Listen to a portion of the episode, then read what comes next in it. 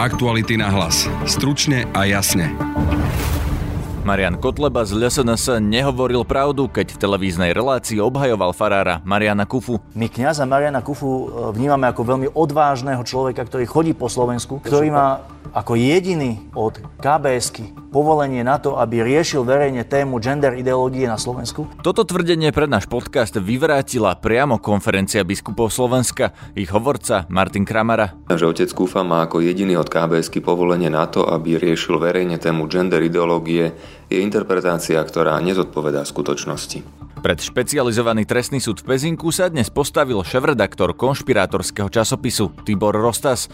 Čeli obžalobe pre antisemický článok a tomu zodpovedala aj atmosféra pojednávania. O čo tu ide? To znamená, že tu vládne židovská mafia a slušní židia čušia. Obžalovaný Rostas nič neľutuje. Samozrejme, stojím si za všetkým, čo som v článku napísal. Obžalovaného na súd priviezol Štefan Harabin, ktorý útočil na toho istého prokurátora ako včera poslanci Smeru. Pán prokurátor Honc, to je Serešova plechovica na špagátiku. A budete počuť aj prokurátora Tomáša Honza, ten je nielen za obžalobou Rostasa, ale aj za obvinením Roberta Fica. Treba extremistickú nenávisť paralizovať v prvopočiatku. Počúvate podcast Aktuality na hlas, moje meno je Peter Hanák.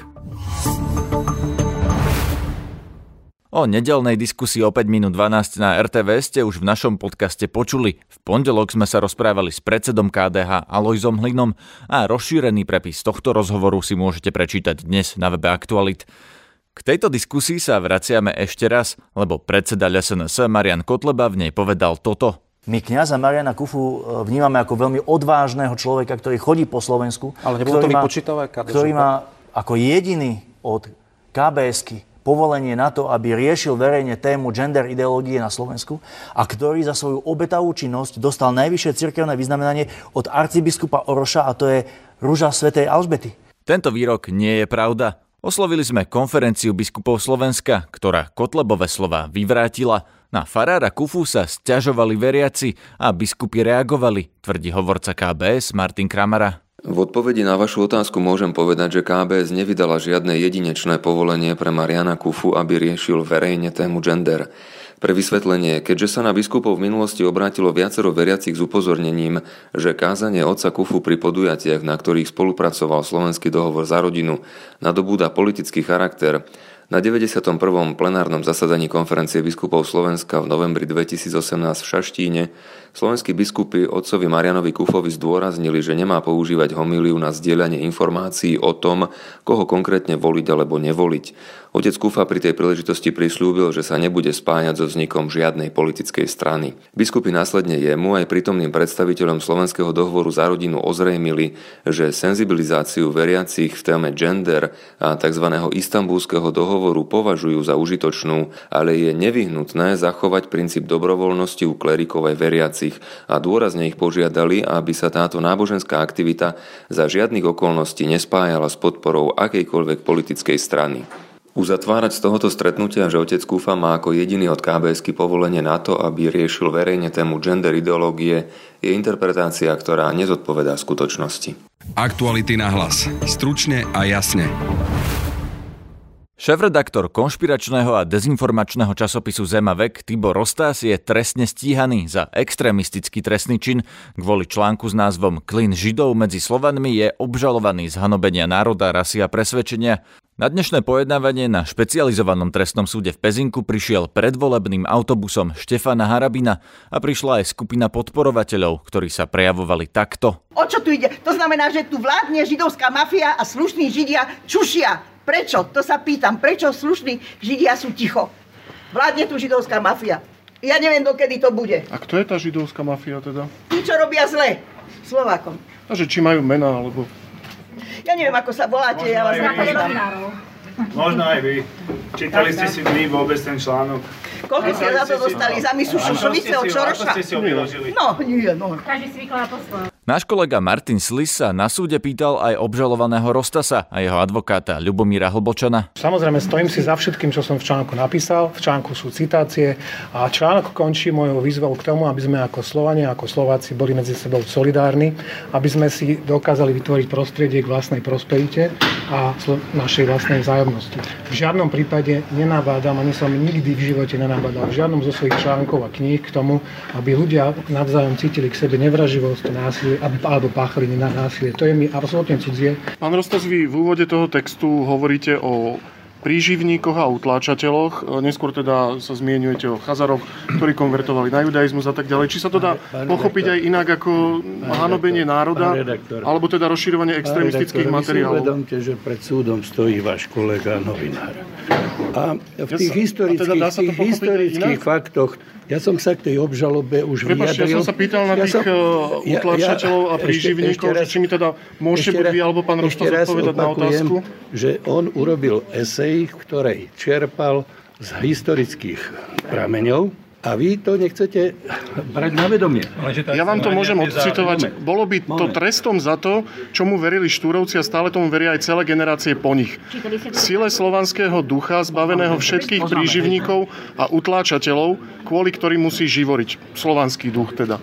Že či sa to dá chápať opakuj, aj inak? Opakujem, že každý, e, kto to číta, si to môže vykladať ako, ako vy si to vykladáte, áno? Ja si to nevykladám nijak, ja sa pýtam, či sa to dá chápať aj inak, pretože pán Rostas za tento text čeli teda obžalobe. On nemá dôvod to vysvetľovať. A vy teda ako obhajoba máte na to iný názor. Áno, ja ako obhajca mám na tú, na tú obžalobu taký názor, že ide o paranormálny jav v slovenskom práve, ktorý, kto podpíše, by mal byť hneď superarbitrovaný pre blbosť. Áno, to zistíte to vlastne, čo ste tým chceli povedať. Viete, prí, prípadá mi od novinára absurdnou otázka, že čo som tým myslel, pretože to, čo som tým myslel, je napísané v predmetnom článku. Prokurátor Tomáš Hons v tomto prípade navrhuje iba podmienečný trest. Toto pojednávanie nebolo dneska skončené. Rozsudok bude vyhlásený 16.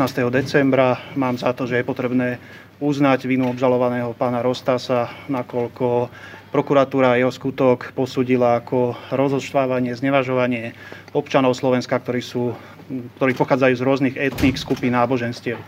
Takže mám za to, že je potrebné uznať vínu. Ako rozhodne súd, ešte neviem. Aký trest ste navrhovali alebo navrhujete? Všetkých Slovákov dajte do pasy. Nav- navrhoval som trest, ktorý je uvedený v trestnom zákone, dolná polovica trestnej sadzby s podmienečným odkladom výkonu na primeranú skúšobnú dobu. Čiže, keby nám to tak ľudský? Podmienka. E, nejaká podmienka, 2 e, na 3, ale to naozaj, neviem, ja neviem povedať, čo, ako rozhodne súd. Súd môže obžalovaného oslobodiť, môže postupovať iným spôsobom. A nejaká finančná pokuta? Uh, finančnú pokutu som nenavrhoval. Čo vidíte to najväčšie nebezpečenstvo takýchto vyjadrení? Najväčšie nebezpečenstvo spočíva v tom, že sa uh, porušuje verejný poriadok, rozoštváva sa slovenský národ, respektíve iné menšiny E, komu, komunity na Slovensku, e, sú to extremistické, extremistické prejavy, ktoré ak e, sa nezarazia v prvopočiatku... liberálny fašista alebo niečo podobné? Ktoré sa nezarazia v prvopočiatku, tak budú gradovať a všetci vieme, máme historickú skúsenosť, ako to môže všetko dopadnúť. Takže treba extremistickú nenávisť paralizovať v prvopočiatku. Čo hovoríte na to, že poslanci Smeru na výbore sa stiažujú na to, kedy prišlo obvinenie pána Fica, tí sa stiažovali, že malo prísť po voľbách. Môžete počkať, my robíme svoju prácu.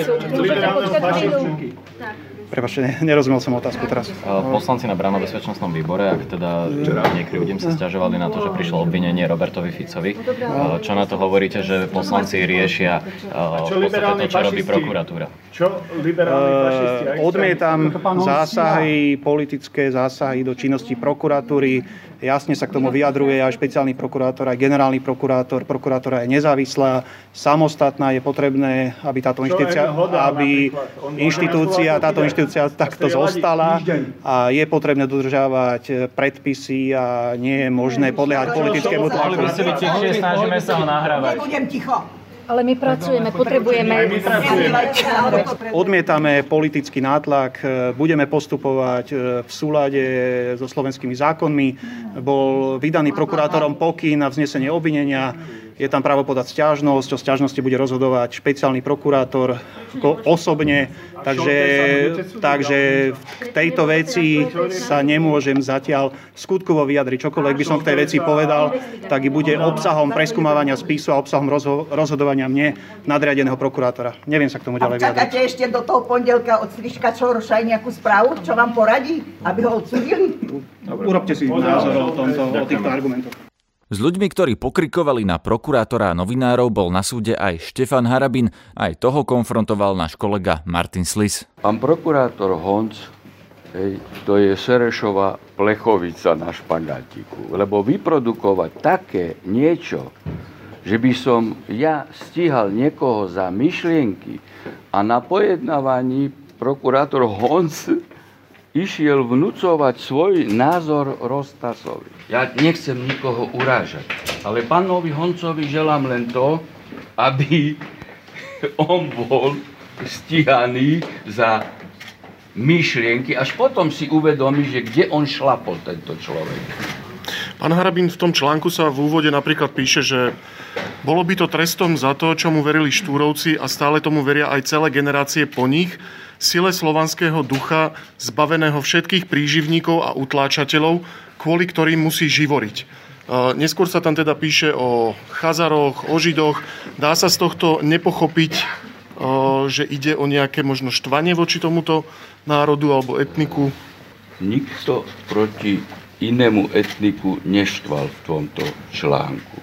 Čiže ako si teda vysvetľujete tie slova o príživníkoch a utláčateľoch? Vy vnúcovať autorstvo pánovi Rostasovi. Vy poznáte... A toto sú jeho slova. Vy poznáte článok Európskeho dohovoru o slobode prejavu aj našej ústavy poznáte. Ja sa vás pýtam, či sa to dá pochopiť aj inak, ako to, čo hovorí treba pán Ešte prokurátor. raz vám hovorím, že pán Rostas nespáchal žiaden trestný čin a pán prokurátor Hons bude trestne stíhaný za zneužitie právomoci verejného činiteľa. Pán Harabin, ten e, paragraf 422b, podľa ktorého bol teda obžalovaný pán, e, pán Rostas, ten bol prijatý kedy? To bolo za vášho ministrovania? ide o slobodu slova a prejavu a preto som tu. E, Že či to bolo prijaté za vášho raz ministrovania? hovorím. A pokiaľ E, áno, že či ste to mysleli nejak inak, ako tak, ako je to dnes vykladané? Ide o slobodu prejavu, za ktorú je Rostas stíhaný. To je všetko, čo vám môžem povedať. Hej? Ďakujem. Štefan Harabin v minulosti nebol známy obhajobou slobody prejavu. Práve naopak, keď bol na čele justície, často sám žaloval novinárov a v čase, keď mal vplyv na súdy, vysúdil desiatky tisíc eur. Na dnešnom podcaste sa podielali Denisa Hopková a Martin Slis. Zdraví vás Peter Hanák. Aktuality na hlas. Stručne a jasne.